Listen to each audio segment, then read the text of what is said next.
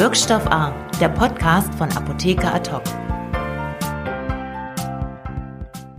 Hallo und herzlich willkommen zu einer neuen Folge von Wirkstoff A, dem Podcast von Apotheker Adhoc. Mein Name ist Alexander Müller und ich war heute für euch beim BVDVA-Kongress. Das sind die Versandapotheken und habe mich da mit Christian Buse unterhalten, das ist der Vorsitzende. Will es auch gar nicht lange vorreden, schwingen hier. Wir können uns einfach direkt das Gespräch zusammen anhören. Ja, ich sitze jetzt zusammen mit Christian Buse, Vorsitzender des Bundesverbands Deutscher Versandapotheken und Chef der Versandapotheke MyCare. Heute ist der BVDVA-Kongress und in diesem Zuge freuen wir uns natürlich, dass wir Sie hier zum Gespräch haben. Ja, die Freude liegt ganz auf meiner Seite. Ähm, ich hoffe auch, dass Apotheker ad hoc ein paar Impulse aus unserem Kongress mitnimmt. Und ja, bin gespannt auf Ihre Fragen, Herr Müller. Ja, ganz sicher. Werden wir da Impulse ausüben, haben wir ja auch schon in den ersten Minuten, ersten Vorträgen jetzt hier am Vormittag. Leider gibt es ja eine etwas betrübliche Mitteilung, äh, dass die politische Runde heute ausfallen muss. Äh, hat einen nachvollziehbaren Hintergrund. Es gibt eine aktuelle Stunde im Deutschen Bundestag zum Thema äh, Rechtsextremismus in Deutschland. Ich glaube, das ist wichtig und richtig, dass das jetzt endlich intensiv diskutiert wird. Gleichwohl fällt dadurch Ihnen die Runde weg und naja, kann man es vielleicht ein bisschen als, als symptomatisch ansehen, dass Sie sich so ein bisschen verlassen fühlen von der deutschen Politik, vom Gesetzgeber? Verlassen würde ich nicht sagen, ich würde sagen temporär falsch verstanden. Ähm, ja, dass das heute so ist, das ist jetzt, glaube ich, seit 15 Jahren das erste Mal, dass wir diese, diese, diese Runde in dieser Form nicht zusammenkriegen. Äh, aber ganz klar, da hat äh, die aktuelle Tagespolitik äh, definitiv Vortritt und ich glaube, da sind auch noch eine ganze Reihe namentlicher Abstimmungen heute. Und insofern werden wir das Podium trotzdem, glaube ich, sehr hochkarätig füllen, wenn auch aus der Branche und nicht mit der Politik. Aber äh, vom Grundsatz her können wir davon ausgehen, dass wir das nächste Jahr wieder ein vernünftig politisch zusammengesetztes Podium auf den Kongress bekommen. Ja. Klar, das sind Dinge, die kann man nicht beeinflussen. Da muss man dann spontan darauf reagieren. Das wird bestimmt auch gut klappen hier. Ähm, meine Frage zielt ja so ein bisschen auf das äh, Apothekenstärkungsgesetz, was jetzt gerade auf dem Weg ins Kabinett ist. Es gibt gerade noch mal eine aktuelle Fassung. Da sollen die Boni verboten werden äh, über eine Regelung im Sozialgesetzbuch. Gleichwohl wird es ja dabei bleiben, dass die ausländischen Versandapotheken bei Selbstzahlern weiter Boni geben können. Sie nicht. Sie haben gerade in Ihrem Eingangsstatement gesagt, die deutschen Versender sind so ein bisschen vom Schlitten gefallen. Also inwiefern fühlen Sie sich da ein bisschen im Stich gelassen vom, vom deutschen Gesetzgeber und was haben Sie da vielleicht vorzumachen? Ja, also grundsätzlich muss man erst mal sagen, Entscheidend ist für uns, dass die Diskussion über ein Versandhandelsverbot für verschreibungspflichtige Arzneimittel vom Tisch ist. Das ist erstmal für uns die Basis. Das ist, glaube ich, breiter politischer Konsens. Und jetzt geht es darum, in den Rahmenbedingungen vielleicht auch nochmal nachzujustieren. Ich bin kein Fan davon, dass das im Nachgang dann per Gericht passiert. Ich glaube, der Gesetzgeber hat durchaus noch Zeit zu sagen, dieses doch relativ kleine Segment äh, exklusiv für Anbieter aus dem europäischen Segment zu öffnen, ist vielleicht für den Standort Deutschland nicht das positive Signal, sondern dieses Segment zum Schluss auch für die Anbieter aus Deutschland, für die Vorortapotheken, für die Versandapotheken äh, zu öffnen. Ich glaube, da gibt es einen Vorschlag schon einer ebenfalls großen Koalition zum Thema Höchstpreise und jetzt muss man nur konsequent und mutig sein und das auch in diesem Segment umsetzen. Und ich glaube, damit können und werden dann alle leben. Ihr Verband hat das ja schon äh, in der Vergangenheit immer wieder gefordert, die Einführung von einem Höchstpreismodell. Könnten Sie denn Stand jetzt mithalten überhaupt mit der Konkurrenz aus den Niederlanden? Die haben ja noch andere Voraussetzungen, die anders sind. Die können sich äh, externes Kapital leichter besorgen und dergleichen. Also wenn Sie jetzt als MyCare heute Boni geben dürften, würden Sie das machen und wenn ja, in welcher Höhe vielleicht? Also grundsätzlich äh, ist das natürlich so, das sind sehr äh, starke Marktbegleiter, wie man so schön heute sagt. Äh, nichtsdestotrotz äh, glaube ich, es gibt auf der Welt auch kleine und große Länder. Wir hatten gerade im Eingang äh, zu unserem Kongress einen ganz tollen Vortrag, wie ich fand, aus Dänemark. Dänemark ist nicht groß, äh, ist auch nicht sehr besonders bevölkert, aber innovativ und schnell. Und ich glaube, das ist eigentlich das Rezept auch im Versandhandel. Du musst und du wirst auch nie der Größte sein, aber wenn du innovativ und schnell bist, wirst du deine Rolle dort finden und dann auch gern äh, vom Standort Deutschland her. Heißt aber, wir haben im Moment noch die Situation, dass Sie eben diesen, diesen Nachteil haben gegenüber den ausländischen Versandapotheken. Sie können keine Preisboni geben. Gleichzeitig ist aus den Umfragen immer wieder ersichtlich, dass das ein wichtiger Faktor ist für den Verbraucher. Ähm, haben Sie sonst nennenswerte Unterscheidungsmerkmale, dass der Verbraucher merkt, er bestellt jetzt bei MyCare und nicht bei Doc Morris Shop Apotheke oder anderem Anbieter aus dem Ausland? Ja, also, also grundsätzlich wird man sich da ähm, nicht über die Maßen unterscheiden. Ähm, vielleicht nochmal zurück zu dem Thema Bonus. Wir haben einen Vorschlag unterbreitet, den haben wir nicht aus dem Hemdärmel geschüttelt, sondern der basiert auf dem Gutachten, das die, ich glaube, damalige Bundesregierung, das Bundeswirtschaftsministerium genau gesagt, in Auftrag gegeben hat. Und auf Basis dieses Gutachtens wird ja generell angeregt, die Arzneimittelpreisverordnung zu verändern. Das ist ja der normale äh, gesetzlich vorgeschriebene Weg, wenn man da was anpassen möchte oder auch nicht. Und in dem Zusammenhang kam man ja in dem Gutachten zu der Meinung, da gibt es ein Delta ähm, an Honorarbestandteilen, die zur Disposition stünden. Und das genau ist unser Ansatz. Diese 2,35 Euro, die dort ermittelt wurden, die würden wir den Apotheken eben als wettbewerbliche Handlungsmasse einräumen. Also das ist Wettbewerb, der hat Leitplanken. Ja? Und ganz entscheidend, er gilt für alle. Und für mich aus Verbrauchersicht äh, der entscheidende Hebel ist, keiner kann mehr verlangen für Verschreibungspflichtige als einen Höchstsatz. Und der orientiert sich ganz klar an dem aktuellen Festpreis. Die niederländischen Versandapotheken, die haben sehr euphorisch reagiert auf die jetzt bevorstehende Einführung des E-Rezepts. Teilen Sie diese Euphorie, weil der RX-Markt ja bei deutschen Versendern noch eher schwindsüchtig ist. Ja, also die Euphorie in dem Sinne teile ich dahingehend, dass Bewegung in dieses Thema kommt, das uns ja, äh, ich glaube, seit zehn Jahren schon in Gesetzgebungsverfahren begleitet. Und äh, jetzt gibt es mal Terminschienen. Und ich glaube, das ist auch eine, eine veränderte Gesundheitspolitik, dass ähm, der Minister dort schon sehr klare Ansagen macht auch in Strukturen reinregiert, um die PS auf die Straße zu kriegen. Ich glaube auch eine, eine Gematik ist sehr gut ausgestattet. Die können echt viel. Jetzt geht es darum, die Anwendung auch auf die Straße zu bekommen. Und in dem Moment, äh, egal ob als Versand- oder Vorortapotheke, das elektronische Rezept wird sehr, sehr viele äh, Prozesse extrem erleichtern. Im Versandhandel natürlich per se, weil ich keine ähm, Papierunterlagen mehr äh, durch Deutschland schicken muss. Aber wir haben jetzt ja grundsätzlich schon alle Daten digital in der Arztsoftware. Der Arzt macht daraus dann einen analogen Prozess mit einem Stück Papier. Dieses Stück Papier bringt dann jemand in die Apotheke. Die Apotheke digitalisiert das ja de facto wieder und dann geht dieses Stück Papier parallel zur Abrechnung, wo wieder jemand daraus einen Datensatz macht, um es dann mit dem Kostenträger abzurechnen. Wenn Sie das jemandem erklären, der nicht aus dem Gesundheitsmarkt ist, der wird das nicht verstehen können. Und wenn man ehrlich ist und auch die 17 EU-Länder sieht, die bereits äh, uns da überholt haben im, im Thema elektronisches Rezept, es ist auch nicht zu erklären, warum wir es noch nicht haben. Entscheidend äh, für mich ist aber, dass es kommen wird.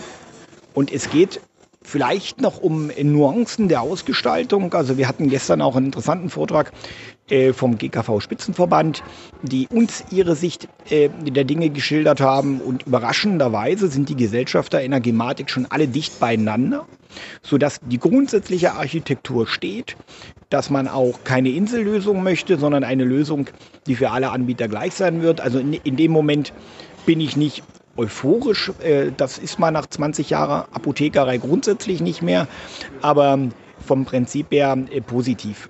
Ja, also es wird kommen, das steht fest. Es ist, denke ich, auch unbestritten, dass es gut ist, dass es kommt. Aber nochmal die Frage, brauchen Sie die Boni, um davon von dem Erfolg so zu partizipieren wie andere Versandapotheken, äh, um, um da den, den Umsatzanteil zu steigern? Ja, also gut, dass finanzielle Anreize äh, auch äh, Verbraucherverhalten beeinflussen, das ist ja unstrittig. Sonst gäbe es ja keine Zuzahlung oder gäbe es nicht äh, Praxisgebühren, die wir mal hatten. Also in dem Moment ist das auch nicht Teufelszeug. Insbesondere ist für mich ja entscheidend, wie der Verbraucher den Bonus selber wertet. Und da hatten wir ja wunderbar auch in der Studie herausarbeiten können, dass es eine Wertschätzung ist. Der Verbraucher nimmt es als Wertschätzung an. Er nimmt es nicht als etwas Anrüchiges an oder als, als ähm, Basarmentalität, sondern es ist Wertschätzung für Treue, für Bindung an ein Unternehmen. Und in dem Moment, glaube ich, eh, bei diesem Wettbewerb, den wir in Deutschland ja grundsätzlich mit, mit Leitplanken äh, pflegen, äh, glaube ich, äh, würde es uns deutlich weiterbringen, als wir jetzt ähm, dastehen, definitiv. Jetzt haben wir ja in den vergangenen Monaten, Jahren äh, eine deutliche Konsolidierung ihres Marktes erlebt. Die ist nicht ausschließlich, aber doch überwiegend in Richtung der großen niederländischen Anbieter hat die sich vollzogen. Ist das das Einzige, was im Moment noch bleibt, wenn der Gesetzgeber gar nichts macht wie im Moment oder so weitermacht, wie er es jetzt im Moment zeigt, dass praktisch nur noch die Flucht nach Holland bleibt? Also, na gut, es ist ja jetzt kein Geheimnis, dass äh, der eine oder andere Anbieter ähm, in, in, in Deutschland sein Heil sucht, ob nur unter dem ähm, unter der Schirmherrschaft ähm, der bekannten Player beziehungsweise eigene Modelle dort aufbaut. Für mich als Anbieter in Deutschland kann das ja nicht das Ende der Story sein, sondern ich glaube, dass wir da alle gemeinsam und da ist natürlich die Politik in erster Linie gefordert, den Standort hier stärken. Es ist nicht nachvollziehbar, warum wir dieses Segment, wo wir in Europa eben sozusagen den Startschuss geliefert haben, 2004, jetzt an das europäische Ausland verlieren. Für mich nicht nachvollziehbar. Aber wenn es jahrelang äh, nicht passiert, sich nicht ändert, haben Sie schon mal darüber nachgedacht? jeder Unternehmer äh, denkt nach, ob sein Standort der richtige ist. Ob ich nur in meiner Offizienapotheke darüber nachdenke, äh, äh, dass ich vielleicht innerhalb äh, der Gemeinde umziehe. Genauso ähm, muss auch jeder ähm, Unternehmer auch mit seinem Versandhandelsgeschäft darüber nachdenken, ob der Standort hier in Deutschland der richtige für ihn ist. Ja, es gibt ja im Moment wieder weitere Gerüchte oder auch ähm, mehr als Gerüchte von, von weiteren Anbietern, die sich in die Richtung verabschieden. Wir müssen jetzt nicht über Einzelfälle reden, aber glauben Sie, dass der Trend noch weiter anhält? Das kann ich wirklich nicht bewerten. Ähm, ich weiß auch nicht bei Gerüchten, ob die alle immer zwangsläufig zu kommentieren sind. Dann sind es nämlich Gerüchte. Ich versuche mich da auf die Fakten zu konzentrieren. Es ist Fakt, dass ähm, bekannte deutsche Anbieter de facto nach Holland gewechselt sind. Ich glaube auch nicht, dass die Konsolidierung damit komplett abgeschlossen ist. Ähm, aber bei all diesen Themen muss man natürlich auch mal dran denken, dass ein Standort in Holland ja nicht unendlich viel Mitarbeiter für Versandapotheken bereithält, weil die Masse wird ja dann doch über deutsches Personal in Holland äh, abgewickelt und wir kennen ja alle noch die Vital-Sana-Urteile äh, zum Thema Einhaltung der Apothekenbetriebsordnung und wo findet Apothekengeschäft statt.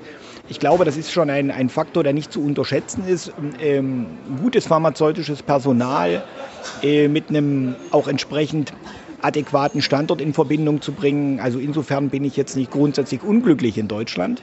Will nur sagen, auch in Holland gibt es äh, Regularien, die es nicht immer alles nur einfach machen. Man hat holländische Regelungen, man hat deutsche Regelungen. Ähm, was sicherlich noch mal ein Thema sein wird, ist die Apothekenüberwachung in Holland. Äh, darüber wird gegebenenfalls zu diskutieren sein, ähm, zumal ja die Länderliste nun doch weiterhin Gültigkeit behalten soll.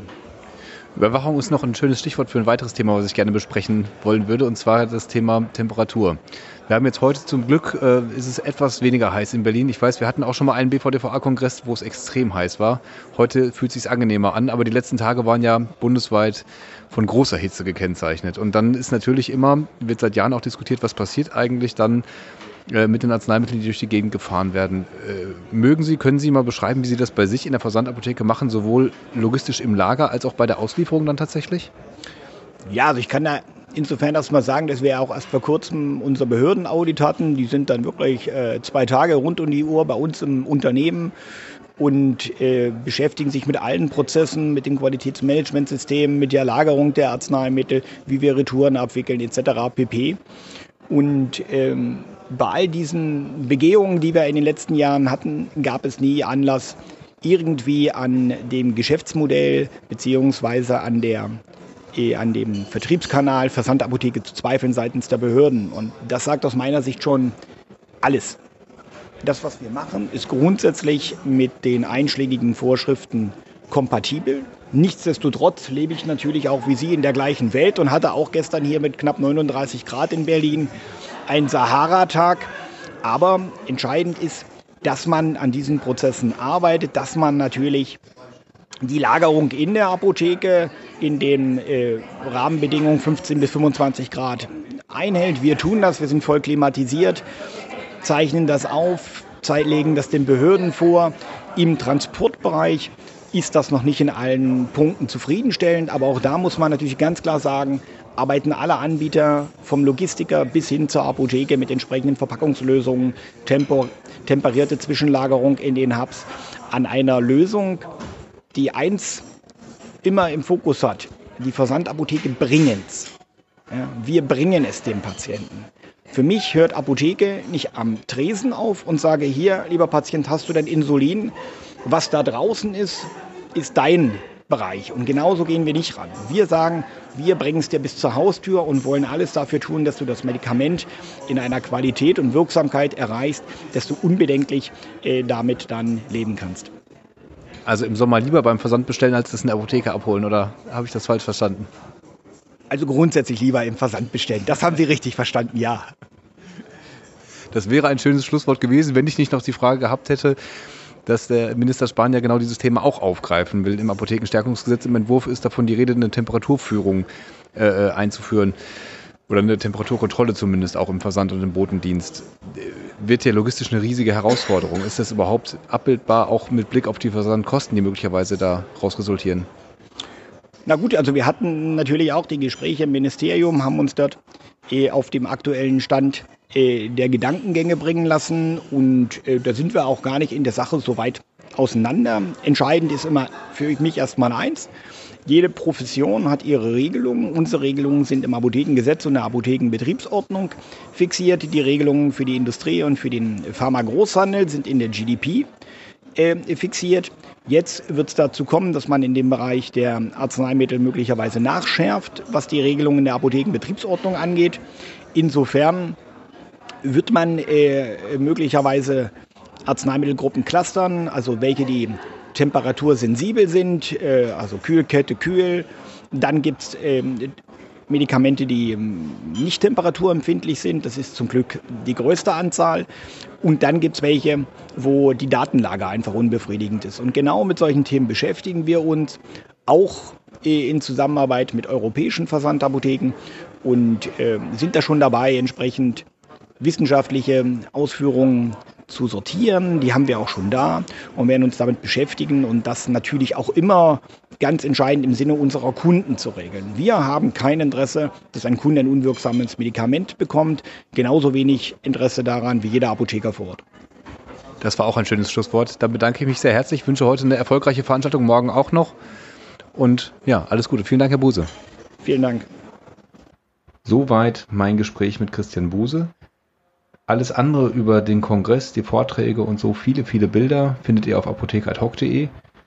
Ansonsten freue ich mich, wenn ihr das nächste Mal wieder dabei seid bei Wirkstoff A. Es wird in sehr kurzer Frist noch eine weitere Folge erscheinen. Da habe ich mit der Kollegin Jasmin Kratz von Aposcope mich schon unterhalten über eine ähm, aktuelle Umfrage, die wir da gemacht haben. Sehr spannend, lohnt sich auch. Also bleibt uns gewogen.